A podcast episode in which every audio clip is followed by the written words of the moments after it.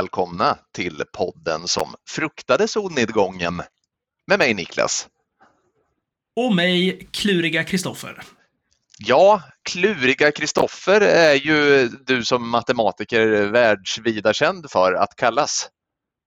Som den matematiker jag är, som du känner mig. Finns det någon sämre matematiker och analfabet än Kristoffer Nilsson? Nej, det, det, det, det, gör det säkert, men på något sätt så har du satt dig själv i det där facket så att det, kan vi ju gärna eh, spela vidare på även om jag tror att du säkert i den här podden håller en ganska genomsnittlig nivå skulle jag påstå. ja, jag, har, jag har inte någon stolthet eh, i att vara duktig på matte eller, eller något annat där kan jag lova. Så är det. Du, eh, hur står det till idag? Denna gnistrande vinterdag, det är 11 minus as we speak. Ah, helvete så kallt det är alltså. Det är helt sjukt. Jag lämnade av mina barn på förskolan väldigt tidigt idag och gick hem eh, med Wagner som jag gick dit då. Och du vet så här, man har på sig alldeles för mycket på mig fingervantar i ett par stora vantar. Och så här underställ på mig också. Och sen när man går hem så är det som att man, du vet, när man fryser med torson så mycket så att man liksom så här, alltså man går helt stelt. Man ser ut som att man har blivit så här stelopererad. För att minsta lilla rörelse innebär att kylan kommer hitta in i minsta lilla vrå. Förstår du ja, vad jag menar? Ja, så man ja, går helt stelt så här och ser ut som, man fan ser ut som Megaman eller någonting när man springer omkring. Jag är också väldigt missnöjd för att du var ju faktiskt med mig ner på eh, stan när jag skulle köpa min nya vinterjacka och det var jag nöjd med. Alltså rent estetiskt var jag nöjd med vinterjackan men nu när kylan har slagit till så inser jag att min vinterjacka funkar inte. Så kallt är det och det eh, tycker jag är djupt sorgligt. Måste köpa en längre jacka nästa gång. Den där röda eh, skinnimitationen som är lite så här på kvinnoavdelningen. Där. Den, den, såg, den, såg, den var snygg, det håller jag med dig om. Men den såg inte ut att hålla. Därför du, du sa att den var snygg på mig. jag tror att den, speciellt runt tuttarna, skulle den sitta bra på dig, sa jag. Just det. Ja, det är ovärdigt. Eh, jaha, men du, eh, nu pratar vi så ofta med varandra så det är knappt att vi hinner se någonting annat än det som är liksom ämnat för podden. Har du någonting sådär att dela med dig av eller?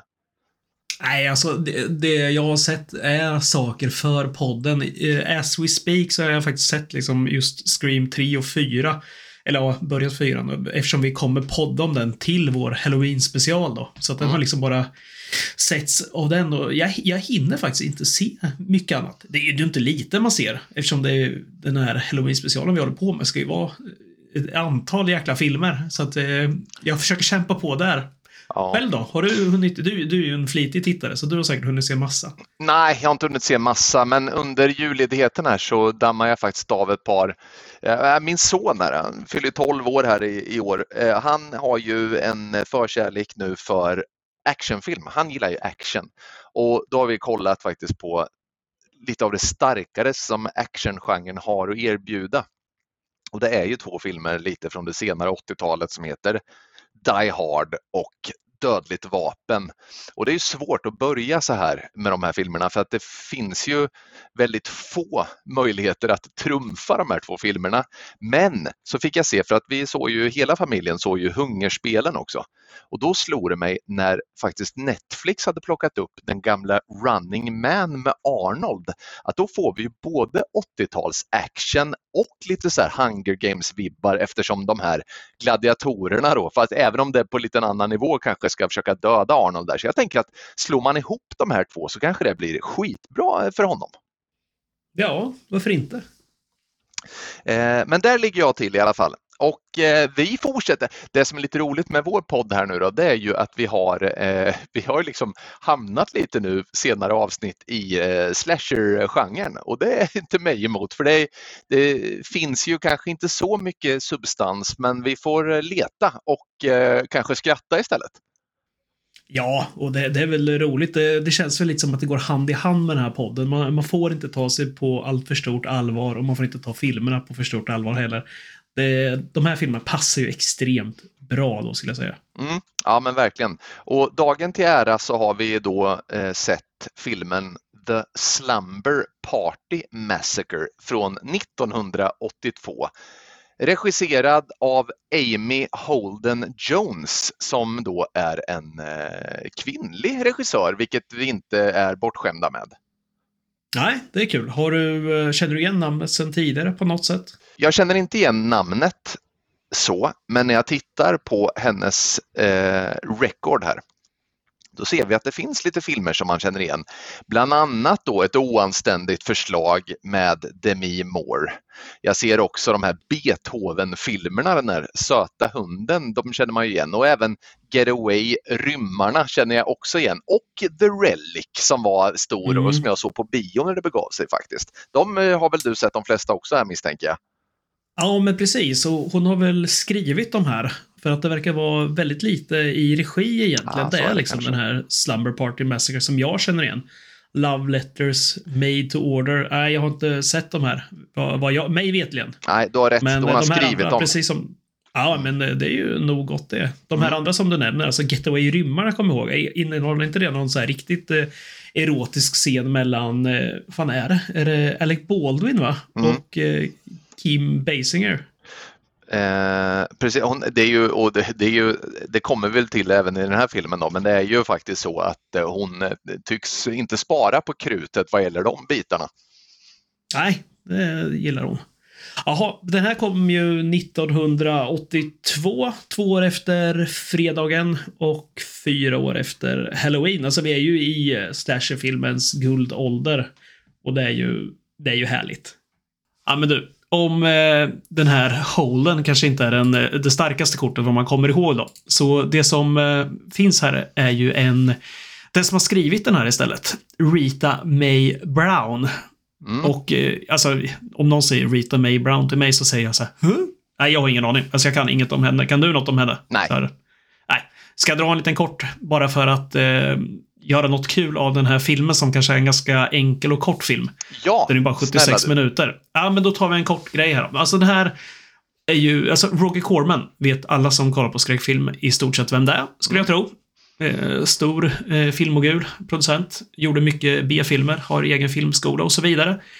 Eh, den här filmen skrevs alltså som en satir eh, om, eh, om slasherfilmer i sig då med massor av humor i sig.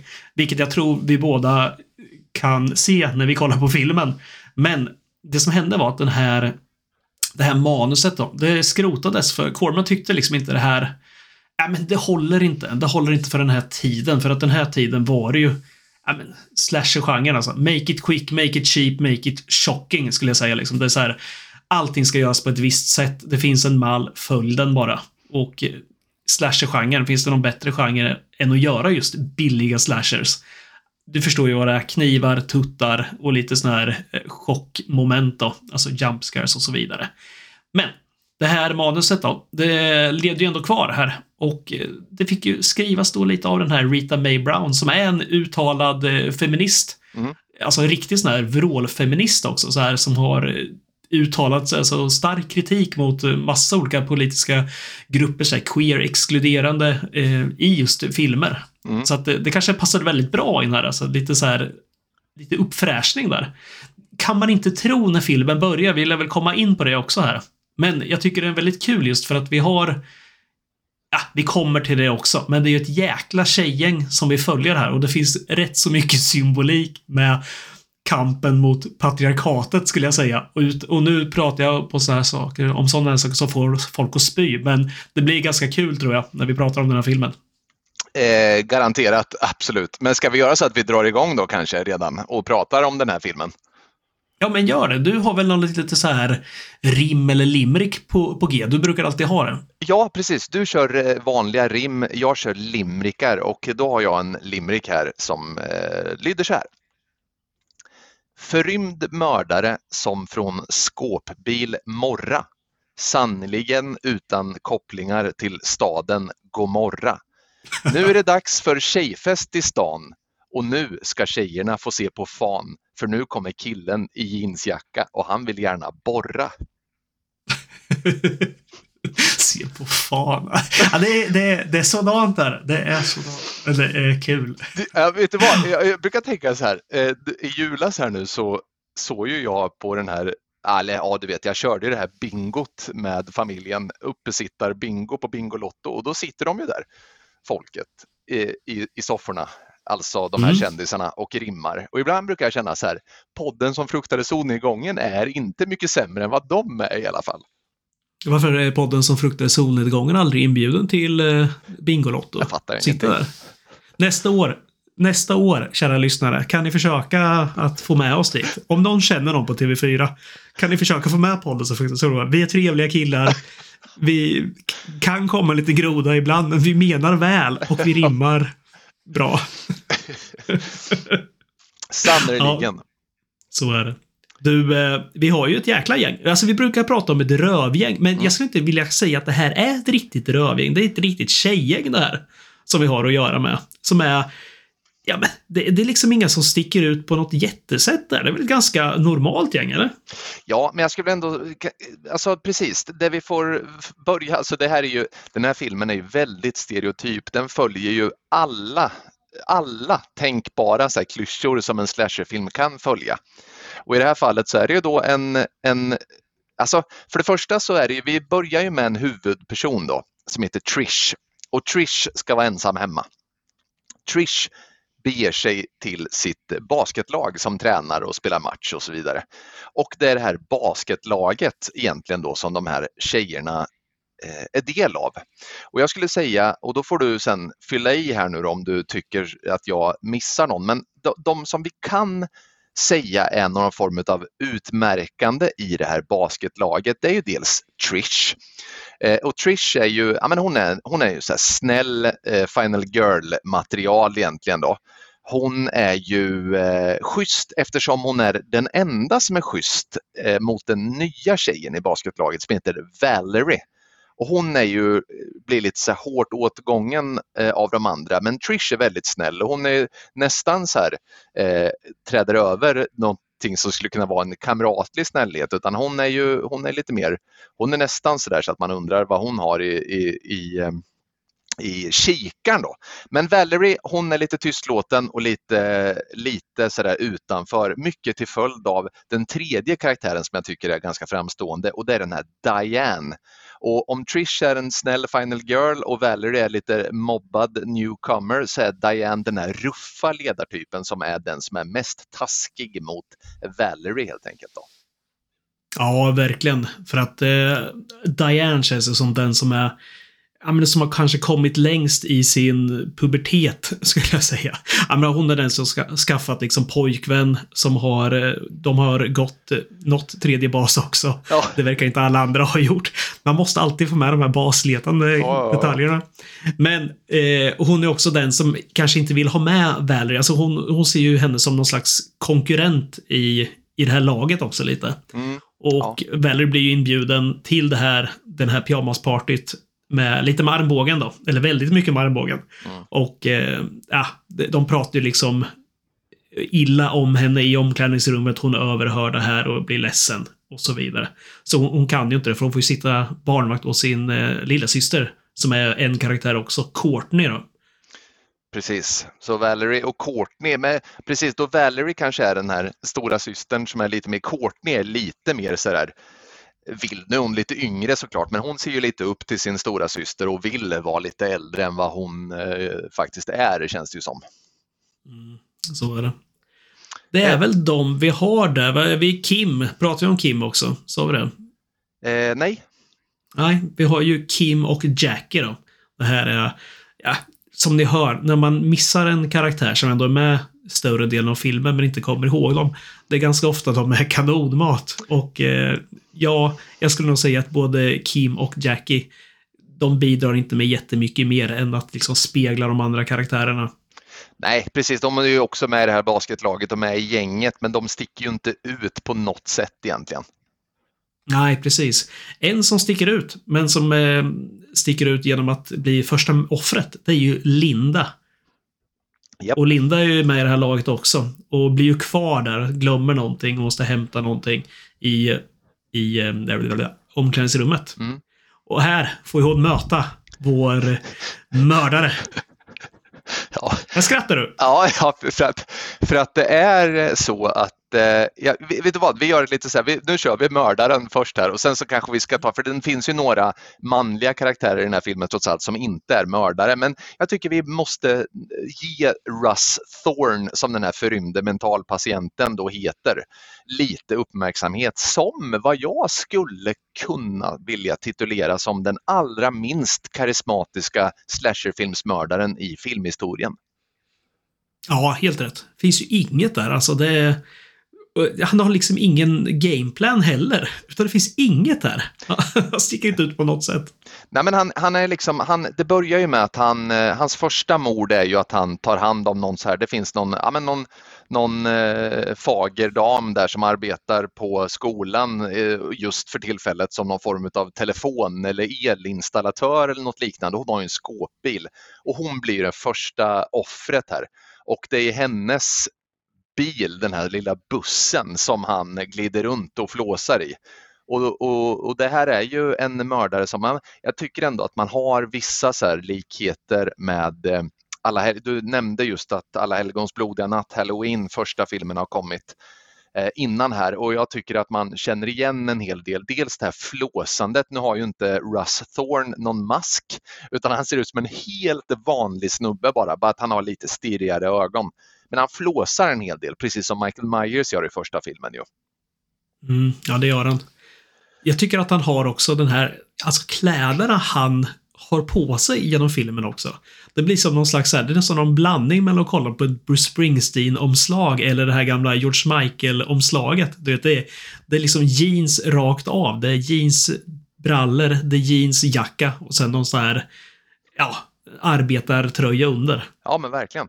Och det där är ju också eh, faktiskt, det, det, är verkligen så. Och han, han har ju han skulle kunna se ut som ja, men vilken person som helst. Det är liksom inga konstigheter med honom. Och du, vad vill du säga då? Är det hans, eh, hans weapon of choice då? Det måste man nästan gå igenom i en slasherfilm. Så här. Det är inte en machete som Jason, det är inte en kökskniv som Michael Myers, det är inte någon så specialkniv som, som Ghostface, utan vad har vad har Russ Thorn? ja, vad har han för något? Kul att du eh, benämner som just Weapon of Choice, för det har jag också skrivit här. Och det, det är ju väldigt kul. Alltså, när man, jag, som vi alltid säger här, man älskar ju lite det här, vilket val de gör, de här mördarna. Vilket, vilket vapen ska jag ta? För alla har ju något kul.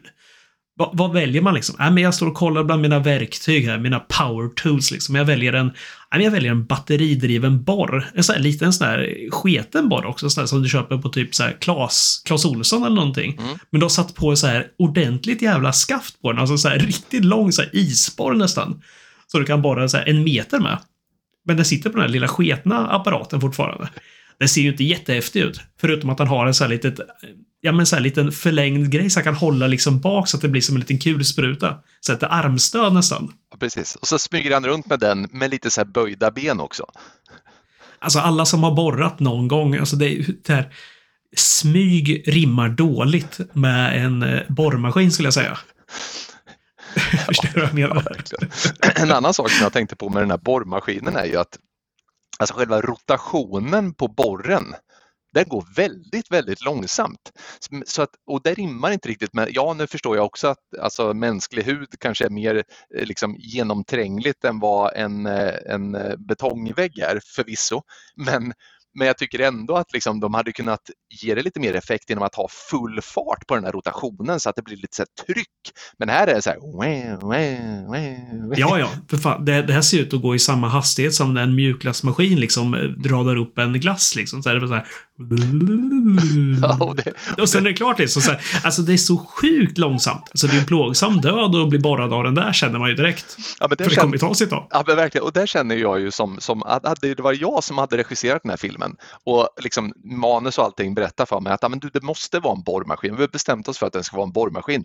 Då hade jag gjort allt för att det skulle bli borren från helvetet som låter högt och som borrar snabbt och som liksom känns hotfull. Men det här känns eh, som sagt, isborr sa du. Det, han ska ut och pimpla känns det som. Liksom.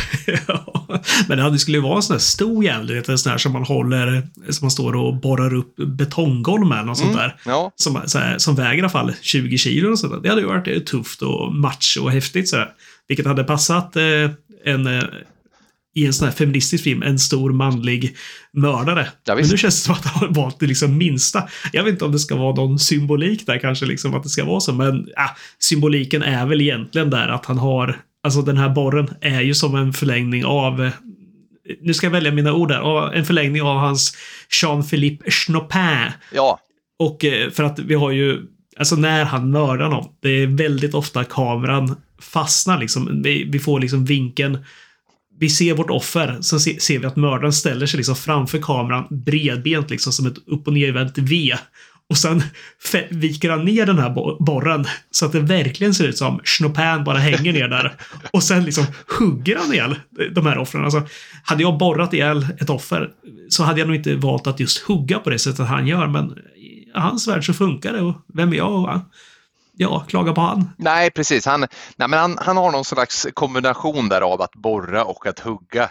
Och, och eh, trots allt så Trots det här svaga rotationen och så vidare så kan han ju nästan använda borren som något slags svärd för han drar ju, det är ju inte alltid liksom med, med vad ska vi säga, den, den korta liksom änden först utan han hugger ju med den här borren och det ger ju enorma resultat alltså i, i, med hans mått mätt.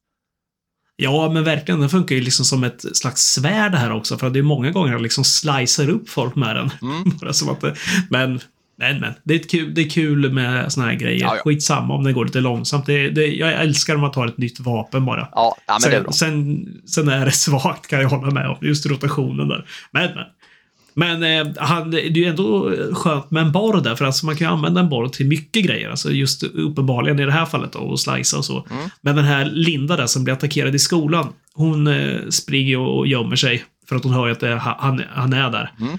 Och, och då kommer ju den här borren till, väl till pass där, för den går ju att borra i dörrar med och allting. Och alltid i den här filmen när någon sätter ett öra mot en dörr och man vet att det finns en borrmaskin, ja, man fattar ju vad som kommer hända. Vi har sett det i Scream 10 000 gånger när en kniv far in genom, genom en dörr eller en, en vägg. Men en borrmaskin, det är mycket härligare. Japp.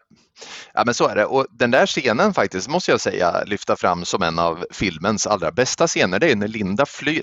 Alltså hon blir ju huggen med den här borren då och hon flyr och gömmer sig någonstans inne på skolan och mördaren vet inte vart hon är någonstans men hon blöder väldigt mycket så blod rinner ut liksom genom dörren så att han får syn på det här i en ganska rafflande scen. Och sen dräper han ju henne genom att han börjar väl med att borra upp dörren och vad som händer sen får vi inte se riktigt. Men det är den enda scenen som jag nästan känner att ja, men här har de trots allt gett lite kärlek, lite katt och råtta-lek på ett annat sätt. Ja, kanske mot Ja. slutet att det finns någonting där, men här tycker jag ändå att ja, det var en liten nivå upp mot vad resten av filmen är. Ja, verkligen. Jag fick lite så här flashbacks tillbaks till Prom Night där. Just den här jakten inne på skolan där. Väldigt lik Ja. när en av karaktärerna där blir jagad. I den här enorma skolan. Som när någon låser en dörr, då är det liksom kört att komma Ja, ut. För då måste du springa igenom allt också. Skulle du säga att man har gott om tid där i, på den här skolan om man glömmer kvar någonting? Eller är det kört då? Ja, det är lite som det är lika i, bra i, att övernatta liksom. ja, det är lite som i Fort Boyard där, när, när tigrarna släpps liksom. Ja, Då, då är det kört där. Skynda dig ut, för nu rullar dörren ner.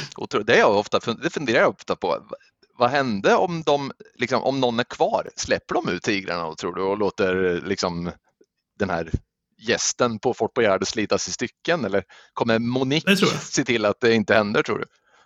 Fan vad härligt. Ska vi göra en skräckfilm som heter bara Fort Boyard? Ja, precis. Handlar om, ja, men, ja, Det är väl kul. Kul idé så här. Det finns, två- det finns två stycken onda dvärgar som springer omkring där Mm. också. Små, äh, förlåt, kortvuxna människor. Ja. Och så finns det den här stora eh, sumon där. Laboul. Laboul slår som slår alla med.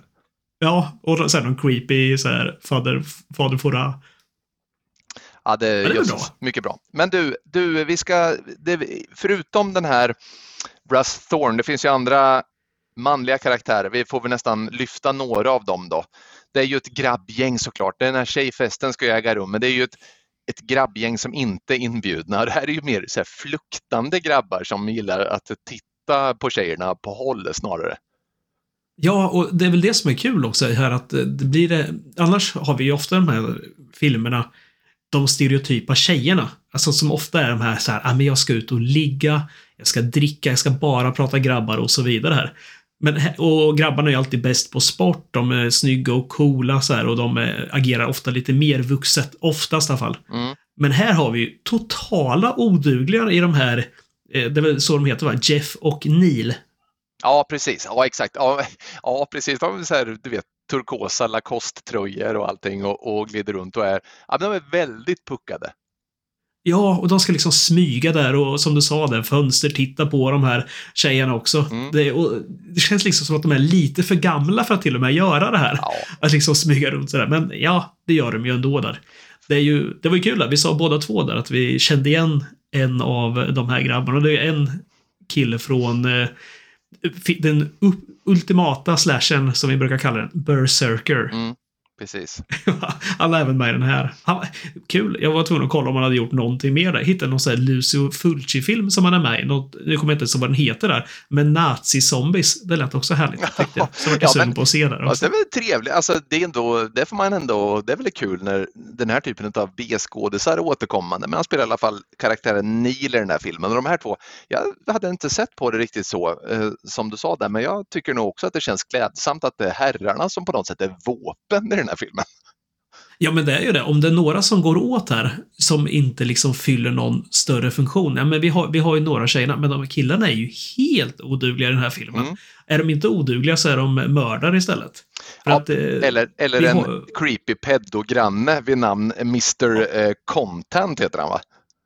Ja, men precis. Det är han som har fått äran då att vara den som ska hålla ögonen på de här tjejerna på det här lilla pyjamaspartyt. Hur man nu väljer att så här, ja men du, fan pedogrannen, skulle du bara så här, vi har vår dotter hemma, hon är, ja men hon är precis på gränsen till byxmyndig. Skulle du bara kunna gå in och kolla till henne ibland så här? Ja, nej. Alltså det, ja, men du går ju inte och, du går ju inte och ber honom göra det. Tycker du att han eh, utför sin roll väldigt bra där? När han går och Ja, tittar till han- dem? han, han, han liksom övergör ju sin roll för att han tar sig friheten att knalla rakt in i huset liksom och skrämma ihjäl henne. På tal om just den biten, skrämma ihjäl. Ja, det var länge sedan jag såg en film som har så här mycket jump scares som bara liksom är hela tiden. För att till slut så här, ja men jag, jag kan ju tycka det är kul. Alltså jag har inget emot jump scares, där, men jag tycker inte man ska bygga en hel film på det. Men Nej. i den här är det ju helt sinnessjukt vad det är. Så här, först kommer han och skrämmer någon. Sen kommer en katt du vet, så här, och hoppar ut ur en garderob. Och sen kommer någon och ringer på dörren och en telefon ringer. Ja, du vet, det är, så här, det är hela tiden som alla bidrar till det här. Jag tror Ja, om man visst. räknar på så här 10 minuter så hade man åtta jumpscares helt plötsligt. Helt Ja, det är sjukt. otroligt. Otroligt. Men det är kul är det ju också. Det kanske Mm. är det som eh, lever kvar av det här satirmanuset, tänker jag. Att det är mycket jumpscares i slasherfilmer. Vad vet jag? Jag har ingen beläggning för det, men eh, det kanske finns något komiskt i det här som kanske inte gick, riktigt gick fram ändå. Nej, men jag tror det och jag har ju länge drivit tesen där att eh, de här jump scares, alltså det, jag tycker att det är betydligt värre när du gör, alltså när du har en modern eh, skräckfilm med alla liksom tänkbara eh, ingredienser som finns som inte är en slasher. Alltså, du har till exempel Nunnan och så vidare som, som faktiskt också är bara uppbyggd av jump scares. Jag tycker det här är något annat. Alltså, du vet, det här är ju film nästan av ungdomar för ungdomar och tanken, tänker jag, med en slasherfilm är att man ska sitta i kompisgäng och kolla på och då är ju jump scares kul. Man kan sitta liksom nästan så här, du vet, jump scarea varandra i allting, så det, det fyller en funktion. Verkligen, verkligen. Nej, men det, det, det är ju kul till viss, ja, men till viss del så är det rätt roligt. Mm. Eh, Men det är bara det att man liksom, man tappar den här rädsla-effekten, du vet. Man tjatar sönder någonting. Ja, och det är då jag ja. tycker det blir lite tråkigt. Men, men det, det, det är kul, jag håller med dig. Det är perfekt när man sitter i ett stort gäng. Och jag skulle säga att slasherfilm är det som passar bäst att sitta i gäng och se. Det eller tonårs, ja men så här, American Pie-filmer och så vidare. Det är de som funkar absolut bäst. Men verkligen, det här är inte, och det, jag tror det är det som är den stora, liksom, det stora missförståndet om du liksom sitter och alltid för tesen att ja, men slasherfilm är så jäkla endimensionellt, det ger mig ingenting, det är eh, så dumt och så här. Ja, men det är ju för att du sitter på kammaren själv när du egentligen borde ha sett på Fanny och Alexander som sitter och tittar på Slumber eh, Massacre istället. Det är, man måste förstå sammanhanget och då är det kompisgäng och slasherfilm. Det är kanon. Eller, inte, fan vi är 40 år. Vi skulle också kunna sitta och ha ett kompisgäng men vi behöver dricka öl och umgås medan vi tittar för att annars blir det inte så bra. Hur gick det senast vi försökte ha en sån här uppesittarkväll, du, jag, Nicke Björk, Krille Johansson och vi såg en slasher efter vi hade sett tre stycken. När ingen av oss kunde räkna ut vem mördaren var och när mördaren väl eh, revealades så satt alla och tittade på det bara, vem är detta? Ja, Gick det bra tycker du? Då? Nu ska vi inte spoila det, för det, grejen är så här, den här filmen är, det, det sjuka med det här, det är att den här filmen vi valde att se, vi ska inte nämna den här för att spoila, för då spoilar vi indirekt slutet i den också. Den är känd för att den har en twist på slutet som sen blir ytterligare en twist. Men eftersom vi hade suttit och druckit massor öl och hade uppmärksamhet som en blind så kände vi liksom inte igen mördaren när, när den visades och det var ju ett jävla, ett jävla fail får man säga. Ja, den närmsta twist vi kom där var väl en twist-off-kork på flaskölen ungefär. Men det, ja, det var, var otroligt. Var det. Ja. Uh, det är roligt. Men du, den här grannen. Han är creepy as fuck i alla fall. Han content. Sen har vi ju en till där. En, en karaktär till som är en, en man då vi måste lyfta han också för att eh, han fyller egentligen ingen funktion alls. Vi har två grabbar inser jag. Men vi har en pizzasnubbe som dyker upp. som, och det är ju också det här, det man gillar i slasherfilmer. Ni, ni, förstår hur tunn handlingen är när man måste lyfta sånt här istället. Så det är därför allt fokus ligger på det här. Han råkar ut för den här Driller Killer får vi väl kalla honom då. Eller det är mycket roligare att benämna honom som Driller Killer än Russ Thorn som mördaren heter. Mm. Men står och ska leverera pizza. Och när de öppnar så står han där med liksom ögonen utgröpta, alltså utborrade. Det är, det är kirurgisk precision på den här eh, isborren som han eh, arbetar med. Ja men det är det verkligen och det är ju med, återigen då, alltså skallbenet med borren med den där hastigheten, det är svårt att få ihop alltså, det är det. Ja, det är det verkligen. Men, men. Han, har ju även, han har ju även lyckats ha ihjäl eh, Dianes pojkvän också. Mm. Som, eh, för hon flyr från den här pyjamaspartyt. Och mm. eh, för att hon är ju den som har kommit längst som sagt i sitt sexliv och hon kan inte riktigt hålla sig den här kvällen för hon, är brunstig och måste ha sitt liksom och ut i bilen ska det. Där sitter hennes pojkvän. Han eh, skulle du säga att han är väldigt sympatisk den här pojken? Nej, han är, han är, han är så stor. Ja, men återigen, vi brukar ofta prata om att alla skulle kunna vara quarterbacks, men det är ju samma sak här. Alltså det, är, det är alltid de här amerikanska quarterbacks. En stor karl, så han är väldigt ute efter att få gå till tredje bas med Diana. Ja, verkligen. Han sitter där i bilen liksom bara väntar på att han ska få till där. Det, och liksom tvingar henne nästan gå, gå tillbaka för att be. Snälla kan jag inte få gå ut igen liksom till honom. Han ser ut som Biff Tanner i uh, Tannen i Back to the Future ungefär. Ja, det gör han. Och det är liksom så här, det, jag skulle säga att det är ett av de mest osympatiska utseenden man kan ha där. För man har den här Alltså han har inte helikopterplatt frisyren men han har de här väldigt grova dragen i ansiktet och har den här mm. lätta bukfettman skulle jag säga. Ja.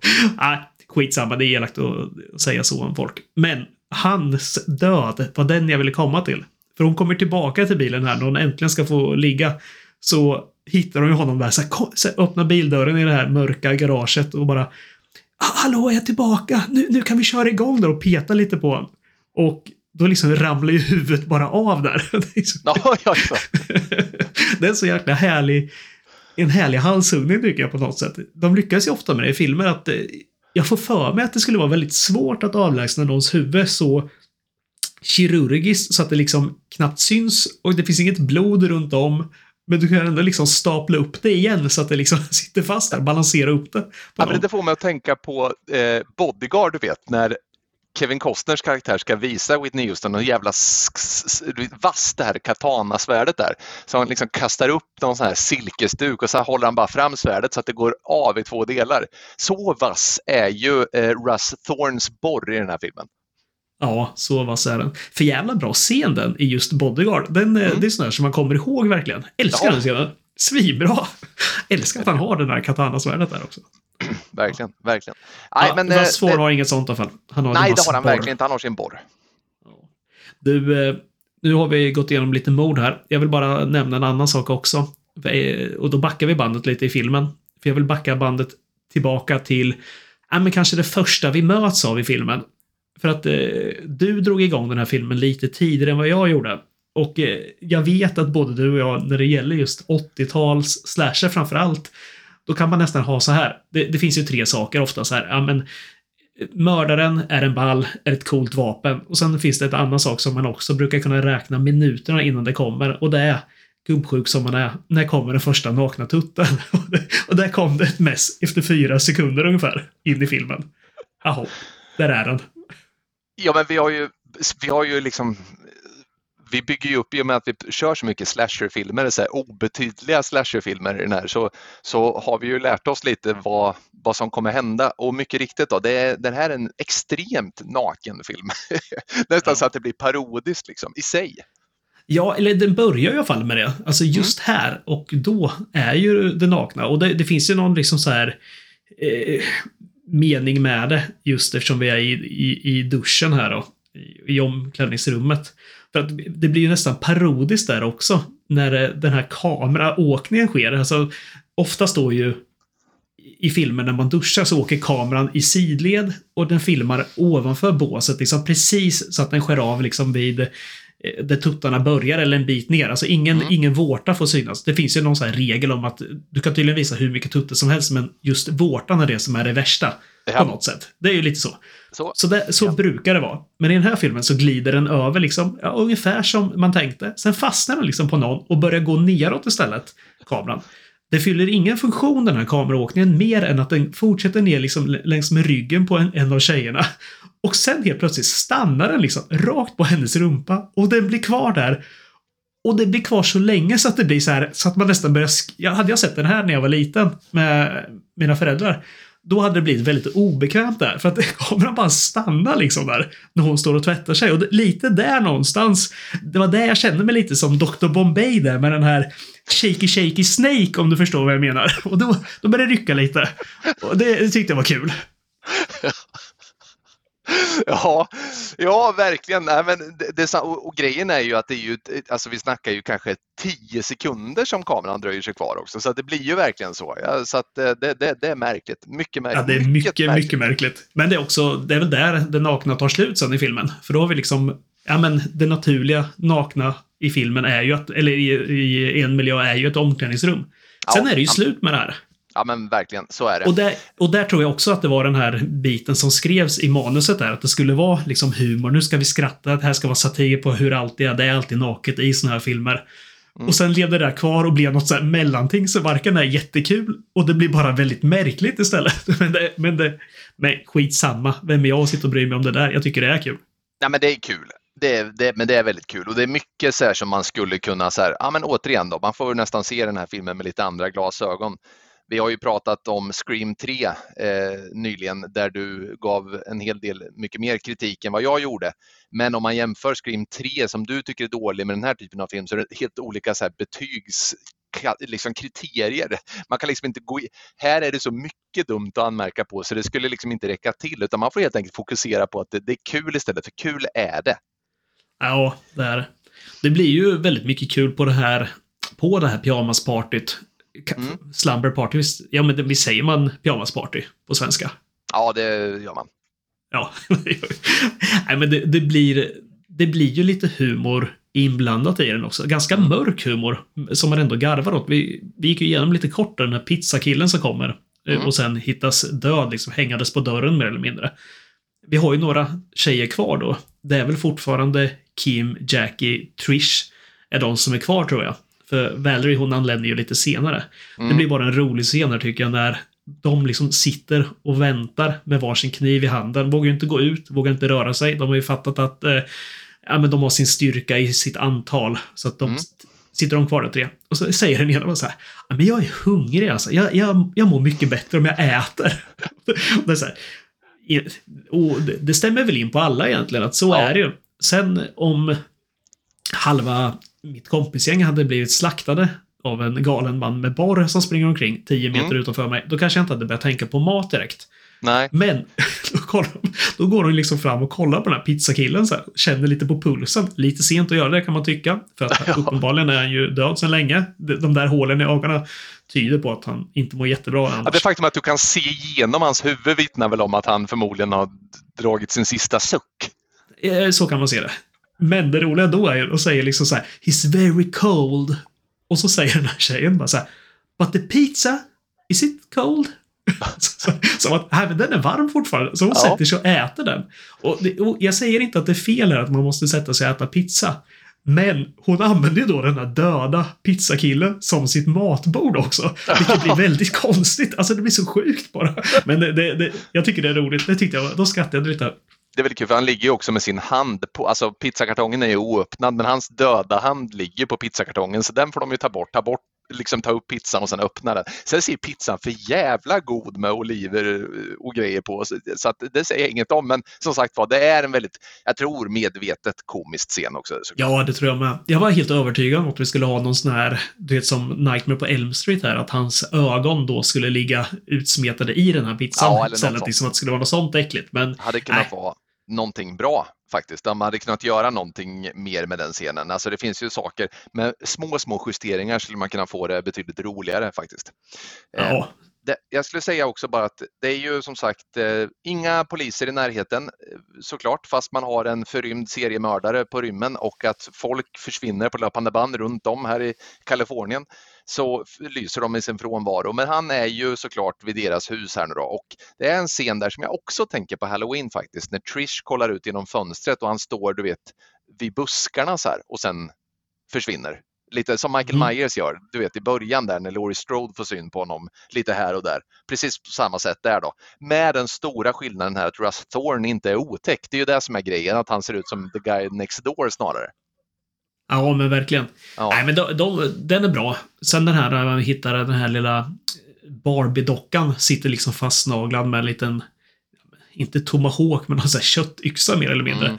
Ja, på, på fönstret. Det är också en snygg grej. Så det är det är en bra skrämseleffekt tycker jag. Men vi har ju de här grabbarna, Jeff och Neil, som är där. Och Mm. här blir det ju väldigt kul eftersom de har letat sig till den här, till den här festen och står Mm. och gluttar in där. Så de vill ju så gärna få vara med liksom, Mm. och komma in där, ragga på bruden också. Mm. Och det går ju helt åt helvete här. För att vi har ju ändå, vi är ju så vana vid att se i, i slasherfilmer att eh, det finns alltid någon så här stor Ken-liknande snubbe med torso bredare än, eh, jag vet inte, eh, som kinesiska muren, som, eh, som ska ut och klubba på mördaren lite innan han åker på däng. Men de här två, de är ju odugliga. De är ju helt odugliga. De är såna här som så här, ja men vi springer åt varsitt håll. För att då har vi större chans. Jaha, Ja, redan där, det är ju så här klassisk grej. Så här, varför fan ska ni springa åt varsitt håll beväpnade med varsin kniv också? Mm. Nej, men men- de sticker ut liksom. En bakvägen och en via entrén. Och så ska de springa och hämta hjälp hos grannen, som uppenbarligen är hemma. Det är Precis. också väldigt kul att det är så långt till grannarna tydligen. Man ser ju husen ut från fönstret, men det är också otroligt långt här som de ska springa. Ja, det är väldigt, ja, precis. De bor i världens mest eh, tätbebyggda område men ändå milsvis mellan husen. Liksom. Ja. Och båda åker ju på Driller Killer här. Mm. Det, är, det är tråkigt är det, men ja, jävlar, han har ihjäl dem bra där med sin borr. Ja, precis. Det är ju på samma sätt som att någon går ut och kissar från partystugan i skogen och blir mördade innan de hinner komma tillbaka. Ungefär samma sätt, fast här kissas det inte. Nej, precis. Du, jag tror vi har gått igenom i stort sett eh, de flesta så här mord som är värda att anmärka på eller prata om. en- Alltså, en- vi vill du nästan ta så här- något av dem? Ja, men precis. Nästan slutscenen vi får ta, för att jag kommer att tänka på att vi kan eh, coach, coachen för la- basketlaget eh, dyker ju upp också och blir lite av också någon form av räddande ängel här i slutet. För att han, han eh, massakrerar ju eh, Russ Thorne allihopa här och vi har en slutscen där han väljer att lägga sig under någon pläd. Och det är ju då när Courtney, syster Courtney och Valerie också anslutit till det här gänget i stugan och går runt. De har gömt sig på varsitt ställe i, i huset och då kommer coachen in och går runt och hittar någonting, någon som ligger under en pläd med fötterna i vädret. Och där ligger Russ Thorne som gör någon så här upp och hoppa manöver. Jag vet inte riktigt vad han har tänkt sig genom att lägga sig under den där pläden men på något sätt så vill han väl spela lik eh, och sen attackera den som lättar på pläden. Då. Men här får vi ju en hejdundrandes avslutning i vilket fall som helst. Ja, verkligen. Det, dels får vi ju hans eh, plan här. Som, som är otroligt eh, beige. Alltså den är så, den är så tunn, lövtunn den här planen. Mm. Han, han, säger ju egentligen bara att det krävs mycket kärlek för att utföra det jag gör nu. Och ni är alla så vackra. eh, har, har, du något att tillägga i den planen? Nej, alltså nej, att det är en svårt psyksjuk man, det är väl det, är väl det då. Ja, ja, det är väl det. Nej, men vi, har, vi får ju en liten fight ute vid den här, eh, bredvid den här poolen. Det finns mm. givetvis en pool, för det är ju rikemansområde såklart. Mm. Eh, och här, här, kommer väl den största symbolismen i hela filmen nästan. När, hur patriarkatet ska besegras.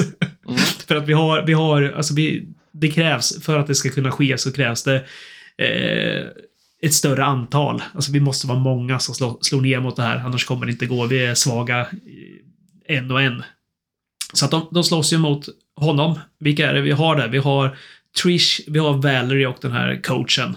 Det är ja. de vi har. Ja. Men vi får ju, alltså, vad säger man så här? Alltså, där man, när, när myntet vänder, när tidvattnet vänder, alltså det, det är ju när den här nya tjejen, Valerie, eh, kommer in. Hon som är så duktig på basket. Mm. Hon kommer ju dit och får tag på någon så här, ja men en stor machete är det va? Japp. Som hon har hittat. Mm. Och hon liksom, det blir som, ja, men, som i bästa Tre Musketörerna-anda. Liksom man, man korsar sina svärd man slår väldigt hårt mot varann. Hon mm. slår mm. ju med den här macheten. Hon slår sönder hans Jean-Philippe Chopin nere vid roten. Och ja. alltså jag kan inte tänka mig något mer, något mer symboliskt än det. För Nej. han står som att liksom, nu är ju allt borta. Det här var det enda jag hade. Det här är det som skiljer mig från er. Nu är jag liksom, nu är jag som vem som helst där. Och jag, jag allt är förlorat. Precis så, det är den stora, styr, stora symbolismen som den här filmen har. När hon helt enkelt hugger av hans borr. Han står utan borr. Han står utan Jean-Philippe Chopin. Ja, hugger även handen av honom. Det, ja. det, det, gör hon jävligt snyggt för hon hugger en gång och det liksom bara flyger blod. Och man tänker så här, nej men där borde den ha gått av. Nej, det gjorde den inte. Hon hugger igen. Lyckas träffa igen på exakt samma ställe så att handen flyger av. Mm. Det är elakt. Ja men verkligen, verkligen elakt. Eh, nej men så är det och det roliga här också är ju att det är ju lite alla de här tjejerna är inblandade. Och det roliga med Trish är att hon är ju hela tiden gömd men så fort en nådastöten ska läggas in så kommer hon liksom springande, hugger med kniven och sen försvinner igen. För att sen återigen när han vaknar upp som de brukar göra, då kommer hon tillbaka igen. Så här. Hon är en form av, hon är en form av sniperskytt fast med kniv. Liksom. Ja, och hon framställs inte som den, eh, den modigaste av dem direkt. Nej. Utan eh, hon jobbar från eh, nattens mörker och sen attackerar när någon har ryggen emot den. Det, det, tycker jag genomsyrar hela filmen faktiskt. De flesta gör här. Det, det, är inget mod i de här tjejerna som är där inne. Utan de Nej. agerar egentligen kanske, ja men, ja, alltså mångt och mycket så agerar de väldigt dumt. Men kanske också lite mer naturligt. Mm. Vad, hur många andra skulle reagera. De trycker ihop sig ett gäng och sen gömmer de sig och sen kommer ju den här, det är ju någon av Jeff eller Neil, jag kommer inte ihåg vem det är, som har blivit så illa skadad, men att han ändå är vid liv. Så att han liksom kryper mot dörren. Och det blir ganska lång sedan han liksom tar sig dit och man hör så här, Typ bästa zombie-manér där. Ja, och liksom börjar krafsa på dörren. De bara såhär, det är någon vid dörren. Så här, ja. Och sen så här, ska vi öppna? Ah, det kan vara mördaren. Ja, men det är han. Det är ju han som är där så här. Tänk om de är två. Och så här, alltså om han inte var död innan så lovar jag att den här tiden det tar innan de beslutar sig för vad de ska göra hade tagit död på honom. Men eh, de hinner ju inte ens gå dit utan Driller Killer är där snabbt och gör slut på honom ändå. Verkligen, verkligen, verkligen. Men de, eh, som sagt, Russ Thorne, han blir av med både borr, han blir av med hand, men han blir också till sist av med sitt eh, huvud. Han blir av med huvudet? Ja, det blir han kanske också. Är det inte det? det, det han får ju macheten i magen, men det, han får nog huvudet också taget där, ja. Nej, vet du vad? Han faller på. Mm. Så är det va? Ja, han faller över. Han attackerar ju där. Han dyker upp som en sån här sista ryckning som det alltid är. Alltså som i Scream och allting. Mördaren dör ju inte efter ett dödande slag såklart, utan han vaknar upp springer och attackerar där och börjar slå dem med sin stump liksom. Det är också roligt. Står med stumpande hand. Ja. ja det, det, är otäckt. Och ja. sen liksom springer de mot den sista så här helt, eh, helt vanvettig och så här ja, monstruös i sitt ansikte och springer framåt och de bara Ja, här gick det upp macheten då mot magen som du springer mot och han skiter ju i det. Han springer vidare. Spetsar sig själv. Ja, ja men precis. Och faller ner. Faller på eget grepp. Jajamän. Så är det. Nej, men det och sen lever de väl lyckliga alla sina dagar de här då. Det finns ju som sagt en, eh, en tvåa och en trea och även en ny som kom 2021 tror jag i den här. Hur den här har fått så många uppföljare, det kan jag icke svara på för att borren. den är lövtunn. Ja, jag antar att borren lever vidare i de här också tror jag. Borren ska... lever vidare. Men i podden som fruktade solnedgången lever inte den här fran franchisen vidare. Så enkelt är det. Utan vi får nöja oss med första Slumber Party Massacre här från 1982. Du, eh, vill du eh, lyfta någonting särskilt eller annars sy ihop säcken och ge mig ett betyg tack? Uh, vet du vad jag vill göra? För det första så vill jag spela upp en låt som, uh, som jag tycker passade så bra in. Uh, för att det här är, jag vet inte om du kommer ihåg musiken i filmen? Det, det är väldigt mycket så här orgel med i den. Ja, kanske. Ja, precis. Den ominösa musiken, ja. Mm. Får jag spela upp en låt här för dig så ska du få mm. höra hur jag uppfattade den här. Det låter mm. så här.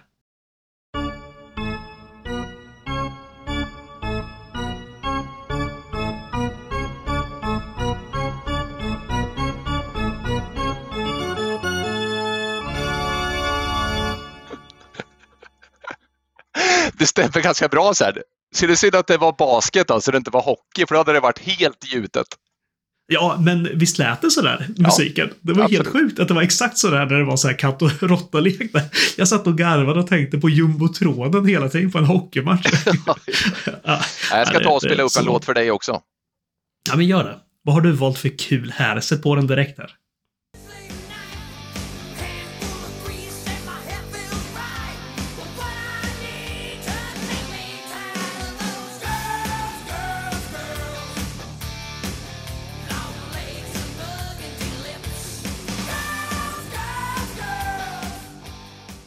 Och det där var ju Mötley Crüe med Girls, Girls, Girls. Bra val. ja, men det var bra. Det är kul att hitta låtar som passar in i en film mm. på, på ett eller annat sätt. Jag tycker det är kul eh, koncept Sannerligen. Men du, ett betyg ska utdelas till eh, denna film. Och eh, jag börjar nog mer och mer falla in. Jag, jag tror jag, så här. Jag tror jag har börjat förstå när du säger det här, had, blev jag underhållen och grundar ditt betyg lite i den biten. För att jag förstår mycket, när du pratar om din kärlek till slasherfilmer, så förstår jag det här betyget lite vad det grundar sig i, tror jag i alla fall. Och, ja men eh, så här, jag skrev till dig innan, är det här den dummaste film vi någonsin har sett i den här podden? Och ja, eh, mycket tyder på att det är det. Sen tror jag att den här filmen kanske har ett större djup än vad den har egentligen vid första titt. Lite med det här manuset skrivet och tanken bakom det. Sen lyckas den inte liksom förvalta det riktigt eller leverera det så att det blir eh, så att man ser det liksom. Alltså eh, subtexten blir liksom inte, den blir inte alls tydlig på något sätt. Och ja, ja, det är en kul grej. Men jag, jag har inte tråkigt. Jag tycker det här är väldigt underhållande. Jag tycker den är så dum så att det blir underhållande. Jag tycker att vi har en så dum mördare. Jag tycker om hans vapen som är så idiotiskt. Det finns inte. Men jag tycker om de här tjejerna. Jag, jag, jag tycker om att följa dem där inne. Jag tycker det är kul idéer de har där och sen att de börjar käka den här pizzan och sånt. Så jag sitter och garvar lite. Jag vet jag gav New Year's Evil som jag tyckte var en riktigt dum film också en tvåa. En ganska tråkig tvåa, men den här, eh, jag vet inte. Ja, men en svag trea får jag väl nästan dela ut till den. Alltså den är betydligt enklare. Sen är det något charmigt med att den också levererar det här på endast 76 minuter långt, vilket är bland de kortaste filmer jag sett faktiskt. Ja, men en svag trea till eh, The Slumber Party Massacre. Ja men bra. Ja, men det här är ju som sagt, det är ju lite sådär, det är ju lite olika ingredienser som krävs för en bra slasherfilm. Det är ju såklart huvudrollsinnehavarna så att man, man vill, det är ju sällan man gör det i slasherfilm, men ofta vill man i alla fall kunna sympatisera med med någon eller några och det tycker jag man gör i den här filmen hyggligt. Det andra är ju då såklart, vart är den förpassad? Det är ju en stuga i skogen ofta eller är det hus eller är det en skola? Tycker om miljöerna i den här filmen också är schysst. Weapon of choice för mördaren som såklart måste finnas i en slasherfilm, också kul det här med borren. Jag tycker att det som gör att den här filmen för mig kommer få en tvåa och inte en trea, det är att jag hade önskat att Russ Thorne, att de hade gett hans utseende lite mer. För att det är ändå, det väger väldigt tungt i en slasherfilm. Men eh, som, som sagt, och mycket så naket för den som uppskattar det. Det är eh, liksom ganska så kreativt. Det är ju lite roligt med de här morden, de här borrade huvudena och hela den biten. Och, och morden i all ära, men framför allt är det här en pedagogisk och engagerande film och mitt i virrvarret ryms också en skönhet i dess omsorgsfulla skildrande av tonårsliv. Och det tycker jag är det allra bästa med den här filmen. Eh, så två av fem ger jag och det hade kunnat bli en trea med en bättre mördare. Det är viktigt med mördarna, så det är det. det, är det. Ja, du, nu har vi kört två stycken sådana här eh, ja men lite åt det sämre hållet, alltså allmänt sett eh, sämre hållet i slasher-genren. Mm. Och eh, riktigt 80-tal också. Vi får väl hitta en ny till nästa vecka tänker jag. Vi kanske ja. ska hoppa från det här just till eh, en annan typ. Vi kanske fortsätter på 80-tal, vem vet? Men så får vi väl återkomma till eh, slasher igen, mm. tänker jag. Ja, så att ja, vi inte bara fastnar ner i träsket. Det slog mig en sak, jag glömde att ta upp den, det var bara att jag reagerade på den. 1982 när den här filmen släpptes, släpptes ju också Rocky 3. Tänkte du på den när Courtney satt och läste Playgirl, att det var Stallone där, en intervju med Stallone och hans svårigheter efter Rocky 3 stod det på omslaget. Det tyckte jag var lite kul. ja, kul. Det missade jag faktiskt helt. Det... Sånt där ja. gillar man ju. Ja, det gillar man. Så små detaljer så här, som, som inte kanske är något så placerade där av någon skicklig grafiker direkt utan att det snarare är, ja men du vet, ett, ett som så tidsdokument betraktat så är det lite trevligt. Ja, verkligen. Men du, det där var väl allt för oss. Det blir lite kortare avsnitt eh, denna vecka, men jag tror vi gjorde det så långt vi bara kunde med den film vi hade att göra med. Ja, timmen lite drygt, det är ju eh, över förväntan. Det är väl rimligt. Det är det. Men du, det är flera timmar kvar innan du och jag försvinner i nattens mörker.